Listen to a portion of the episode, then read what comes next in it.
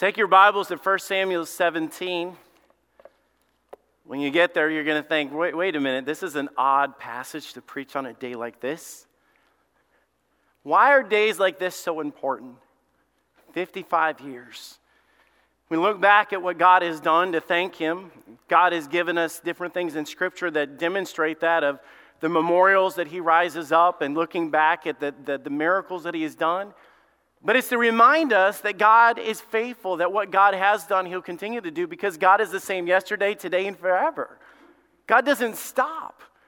God is for us, He's working in us, and, and everything that we see around us in this world is crazy, but God has a plan for this generation to be right where we're at right now. It's not an accident. It's not, God's not sitting back saying, Whoa, what was COVID and why is that happening in a time like this?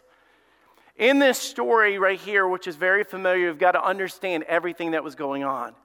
So there was a battle going on that was extremely important. Satan has a goal to divide. That's what he does. Let me tell you, we've got to be careful to understand the strategy of Satan when he tries to divide husband and wives, divide family from their children, to divide church family. Be careful when you see division, know that Satan is present. That's how he works. This story is about division. You don't hear people talk about this, but it's described in this. There was this mountain ridge in, in Israel that had Jerusalem, Bethlehem, and Hebron. It was on the eastern border. On the other side was the Mediterranean Sea. And then they had this open plain. And in the middle of this area, there was this big coastal plain next to the Mediterranean uh, Sea that was called Shephelah. This, this was a valley that's, that kind of was between these two, and you can kind of see on the, the map that was there. But right where in the middle of that Shephelah Valley, on the other side of it, is Bethlehem and Jerusalem. See, the Philistines knew that if they were to conquer such a great nation, they couldn't just invade them, they had to divide them. So, they're exactly where this passage is talking about. The Philistines are marching their enemy or are marching their army right up the middle of them to divide them. It was strategy. It was a great strategy. Saul finds out about it. He gets his men together quickly. They run down to that ridge. They're standing on that mountainside and they put, uh, set up camp. Now, the problem is in Shephelah, if they were to go down in that valley, you're sitting duck. There, there's nowhere to hide, there's nothing to hide behind. So they were at a standstill. Both armies knew that they couldn't go any further. It was a tough spot. They get up with this idea that somebody has to do something 40 days, 40 nights. They send out this warrior to scream at them. And you say, Oh, this is the story of David and Goliath. I've heard this my whole life. Don't tune me out. They send out a warrior to intimidate, to scream at them, to tell them lies, to just, just to do anything to get in their head. And you say, Why did nobody want to fight Goliath? Why, why was it that this? You've got to understand what was at stake. In 1 Samuel 17 9, if he be able to fight with me to kill me, then I will be your servants. But if I prevail against him and kill him, then shall ye be our servants and serve us. And the Philistines said, I defy the armies of Israel this day. Give me a man that we may fight together. You see, what was going on is he said, If you lose, you're all our slaves. Now, I don't know about you. I mean, I would be willing to try a lot of things, and I'm sure all the guys on the sidelines were like, I'll go fight, but I'm not going to be the one that puts my children in bondage. I'm not going to mess this up. There's too much at stake, there's too many things happening. I'm not going to be the guy to blow it. And I'm sure for you, it, would be easy in your mind just saying, I'm not the guy, or there's got to be somebody else better. There's other warriors, there's other people, but I'm not the guy. But here's the result of that. In verse 11 And Saul and all Israel heard those words of the Philistine. They were dismayed and greatly afraid. It, said they were overwhelmed. They were not just afraid, the Bible says that they were greatly afraid, terrified. You know what they were saying? We just, we're facing something. We can't, we can't do this. It's too big. It's too much. It's too strong. I can't do this. So they didn't. They stood there for 40 days, backed into corner. You realize what happened on this day. Generations and generations and generations would be affected by this. David shows up. David hears what's going on. He goes before the king, and his brothers are like, You are a crazy, dude. And he says, No, I have to do this. He goes before the king. The king says, Try on my armor. That's not going to work. David said, I have to do it my way. And David goes out and gets these stones. He runs out there. He confronts him. He said, You sent me a boy. He says, I'm about to prove to you that we serve the living God. He took the stones, he knocked them down. He runs over, he cuts off his head, he drags his head back. It's a gruesome story. All of the Philistines run, the children of Israel run after him. They, they, they, they attack them, then they go back and pillage their tents, and they come back, and all of a sudden, David goes from shepherd boy to a leader. And the Bible says that everything changed on that day because by the time you get to 18, chapter 18, verse 2, and it says, And Saul took him that day and would let him go no more home to his father's house. He was no longer a shepherd boy. Like that. What happened in that instant? He goes from shepherd boy to a leader. I want to show you a lot of things that is happening in this uh, passage that's so important about the spiritual opposition, about the enemy trying to divide us. And let me tell you, let me make a statement right now that is imperative for us to understand as Christians. It doesn't matter what happens on November 4th, we are still God's family. Did you guys hear me? Satan's goal is to divide. And I'm not up here trying to ask you what side you're on. Uh, we are on the Lord's side. I hope that is the bigger picture here. If that is not on your mindset, then you, you, we're in trouble big time. But I tell you what, Satan's goal is to divide us. And he rises up and he goes before us and he runs his mouth, whether it's on TV or social media or news or whatever, to inflict fear on us, to run and retreat and give up. So, what happened on this day that made all the difference? What made it to where that nation didn't go into slavery, but that nation moved forward? How to move forward? 1 Samuel 17, verse 14, and David was the youngest, and the three eldest followed Saul. But David went and returned from Saul and fed his father's sheep in Bethlehem. And the Philistine drew near morning and evening and presented himself forty days. And Jesse said unto David his son, Take now to thy brethren an ephah and parched corn and these ten loaves, and run to the camp to thy brethren. And carry these ten cheeses unto the captain of the, their thousands, and he looked how the brethren fare, and take their pledge. David, he's a nobody. The, the, Bible even emphasizes he was the youngest of them.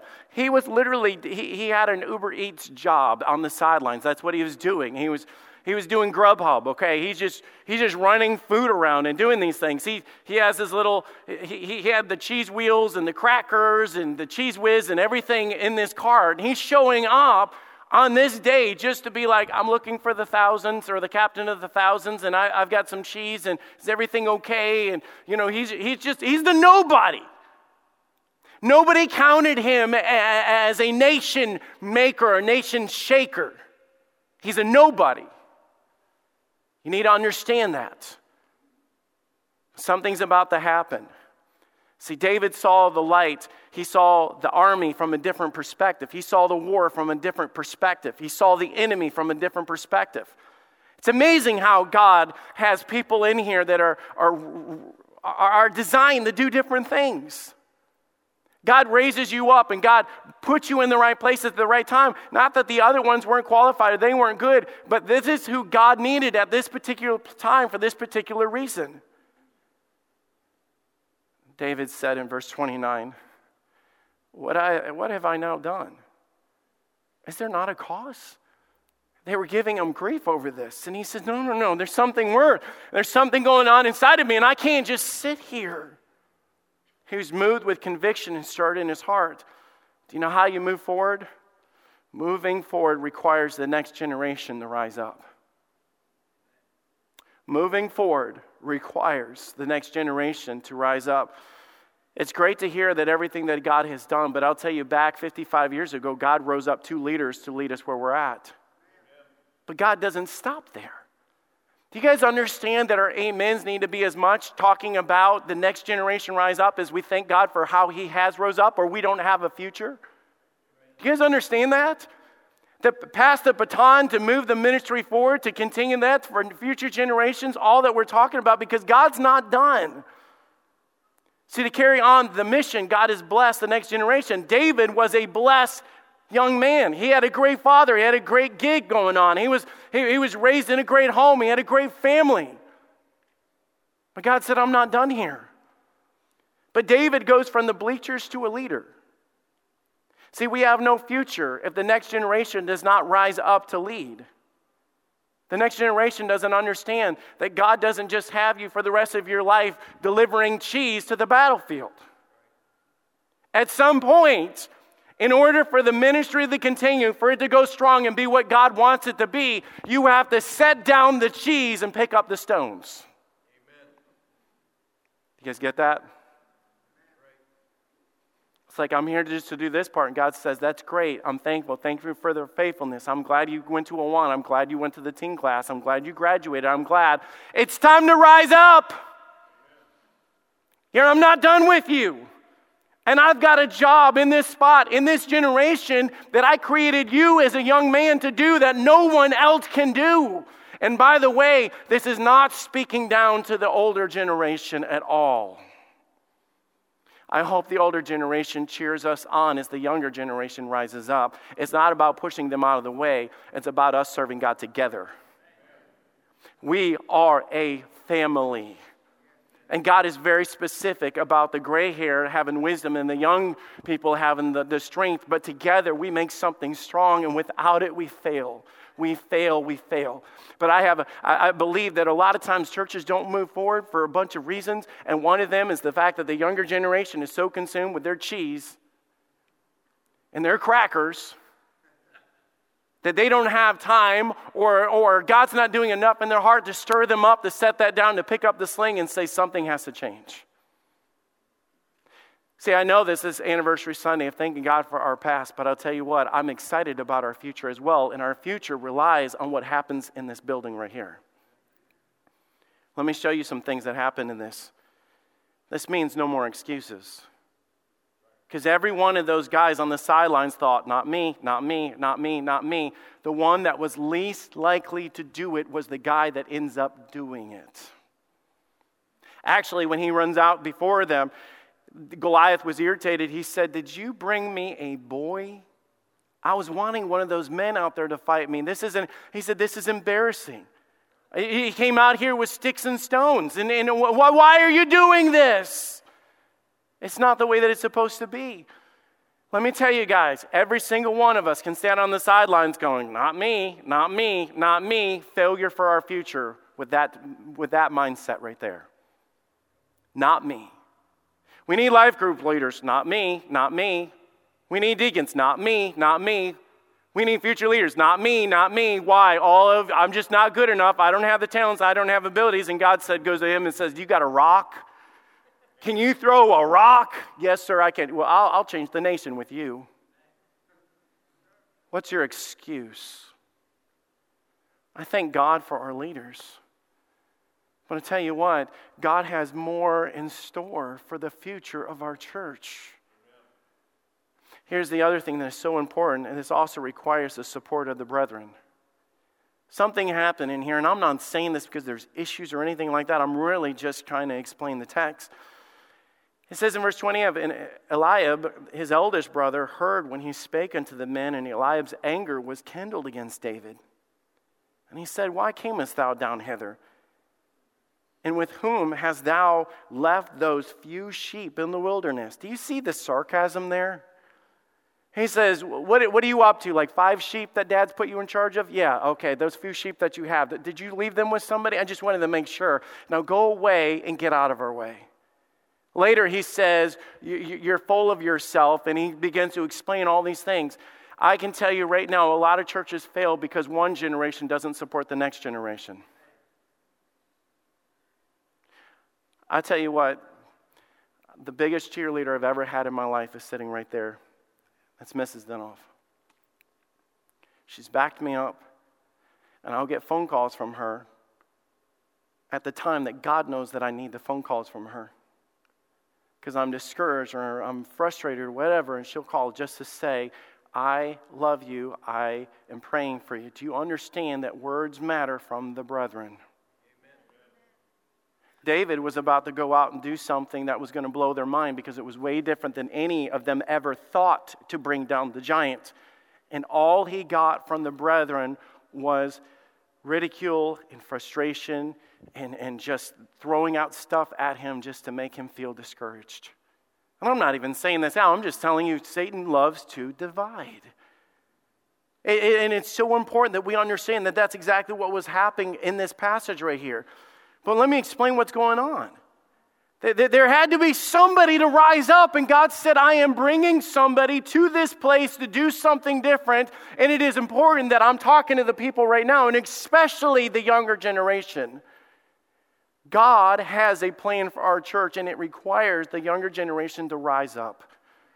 Thank God for the generations and the years that you had in Awana and teen class. And even then, I'm telling you, that generation can rise up. There's no generation that God can't use in the middle of a church. None whatsoever. But at the same time, there comes a place in your life that God brings you to a transition from carrying cheese to throwing stones. He, this enemy is out there. It's crazy to imagine what they're seeing. It's easy to say, well, I would have ran out there and did that. This champion was something that was somewhat of a mystery. I mean, I know that they had giants. It wasn't a normal thing that was going on in there. He was about like nine foot six, is what a lot of people estimate that he was. He, he, he came out there with this, this image of scaring them to death. It, it was an obstacle that seemed to be impossible. But let me show you what happens in verse 46. David runs out there and says, This day the Lord will deliver thee into my hand. You think about what David did.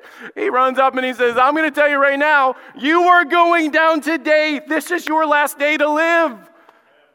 You say, How is that? Because God told him so.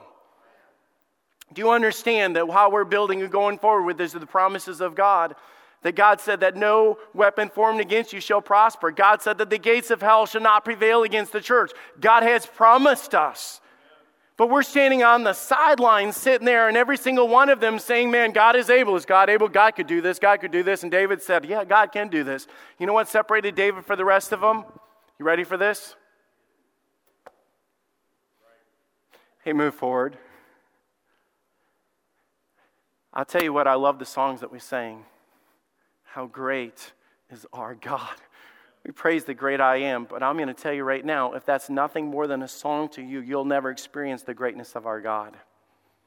It's got to be more than a song. You see, the thing that you have to understand is faith is uncomfortable. It's uncomfortable. If you are waiting to step out on faith when things make sense, you never will make a move. You'll never set down the cheese. You'll never pick up the stones. You'll never make a move. You'll never run out to the enemy. Because here it is Goliath represented something that was bigger than them. Goliath represented something that every one of those guys said, I have no idea how we're going to do this. It's impossible. It doesn't make sense. It doesn't add up. I don't know how we're going to do this. I can't figure it out. Faith is moving forward when you don't have it figured out. I love the testimony of Pastor saying on that. He said, We came here with nobody, no plans, no money, nothing. We just knew that God sent us here. But look at, did, did God have a plan? Absolutely. A lot of times we're waiting for God just to lay it all out before you. But you know what? When God crossed the, or God split the Jordan is when they stepped into the Jordan. We have to take those steps of faith in this, and faith is uncomfortable. Do you think Daniel was comfortable when he was thrown in the lion's den? Do you think Peter was comfortable when he got out of the boat and walked on the water? Absolutely not. And a lot of times we're waiting to volunteer to serve or to step up because you're saying, I'm just uncomfortable. Well, guess what? You're in the perfect spot for what God wants to do. Because faith is uncomfortable. But I'll tell you this it takes faith to bring down giants. Everything that we're facing, and I tell you, the world is wicked. I, know people are going crazy about this Netflix um, thing and them making this like child porn stuff that's coming out and everybody boycotting it. I'm going to tell you guys, that's just the beginning. Do you guys get that? I'm not trying to be negative at all. I'm just saying, when we sat there and talked about all the issues and saying what's coming next, and we see this, I'm like, what? It's just the beginning. Eh, I, eh, am telling you, there's going to be different giants that they're going to be like, whoa, that's new. Where did that dude come from? What is that one called? Goliath. I'll tell you what, there's going to be more giants coming out in the field, and we're going to be like, whoa, well, we can't do that one. Let me tell you, any giant that faces our God can come down. Any giant. It doesn't matter what it is. It doesn't matter how culture changes. It doesn't matter how they ban churches or worship or they attack us. It doesn't matter. Our God is greater. You've got to understand that it's faith that brings down giants. In Hebrews 11:32, it lists a bunch of people's names. David's name is one of them, talking about their faith. And then it says this, who through faith subdued kingdoms, wrought righteousness, obtained promises, stop the mouths of lions, quench the violence uh, of fire, escape the edge of the sword. Out of weakness, were made strong, wax violent, valiant, and, and fight, turn the flight of the armies of the aliens. Said over and over again, let me tell you, every great thing that God did was through a step of faith. We will never, we will never we will never experience greater things of Fellowship Baptist Church or in your own life until you take a step of faith that is uncomfortable. If our vision for our church does not scare us, our vision is not big enough. If we ever say, we've got this, when we're not nervous, or we're not nervous about the next step, it's not big enough. Because it's not about what I can handle, it's about trusting in what He can handle. I'm going to just ask you this. I'm asking all everybody here, I'm asking everybody that's watching online. Just answer this question. When's the last time you took a step of faith? And I, I, I think about that this morning that most of the people that we had in the, the earlier service was uh, those that are 55 and older, we have that service just for them. And I'm thankful for their faithfulness. And man, when I was saying 50 and 40 and 30 years, it was most of the our, our audience that was here. But I'm going to tell you this it's going to take our generation being faithful too if we're ever going to move forward. That means that it's going to require our generation taking steps of faith to give to God in the tithe. And everyone goes, well, somebody else will do it. No, it's our turn to rise up and lead. We've got to be the servants. We've got to be the deacons. We've got to be the, the, the, leaders to step out on faith to do these things. And can't be the attitude somebody else will do that. If that was true, Goliath would have taken them down. When's the last time you took a step of faith? The Bible says in this passage 40 days they stared at his armor. In chapter 17, verse 5 through 7, it describes the weight of the head of that spear. It describes his, his armor, his shield, the size of his sword. I mean, it goes through all those things. You guys have read it. We talk about, we'll, we'll teach David and Goliath, and we'll sit there and build up that story about how massive Goliath was and how, how, how, how powerful his armor was. And the, the idea was, and now listen to this, and this is a big thing that I want to get across. They were just strategizing, saying, in our abilities, we have nothing to penetrate that. Do you guys hear what I'm saying? Goliath, they, they literally said, This is why nobody did. If your sword is this big and his sword is twice as big, and he just, every person that walked up, he would just be bam, bam, you know, he'd just be like, You're dead, you're dead. There was nothing they can do. It wasn't just a matter of the fact that, there's, that they, they didn't want to fight him, they didn't have the strategy, the equipment to bring him down. Goliath, even his reach of his height, could knock them down before he even got close to swing the sword. You see, their method at the time was not able to bring down Goliath, and God knew that. Because listen, God knew that everything that they had on the sidelines was not what was needed to bring down Goliath. So David shows up with a different talent, a different ability long distance sniper. They're like, whoa, you throw rocks? Well, we can't. No, you don't understand. I can bring that dude down and never even have to get into that location. Well, son, that's a problem because we've never done it that way before. We don't throw rocks, we swing swords. Saul was so passionate about this.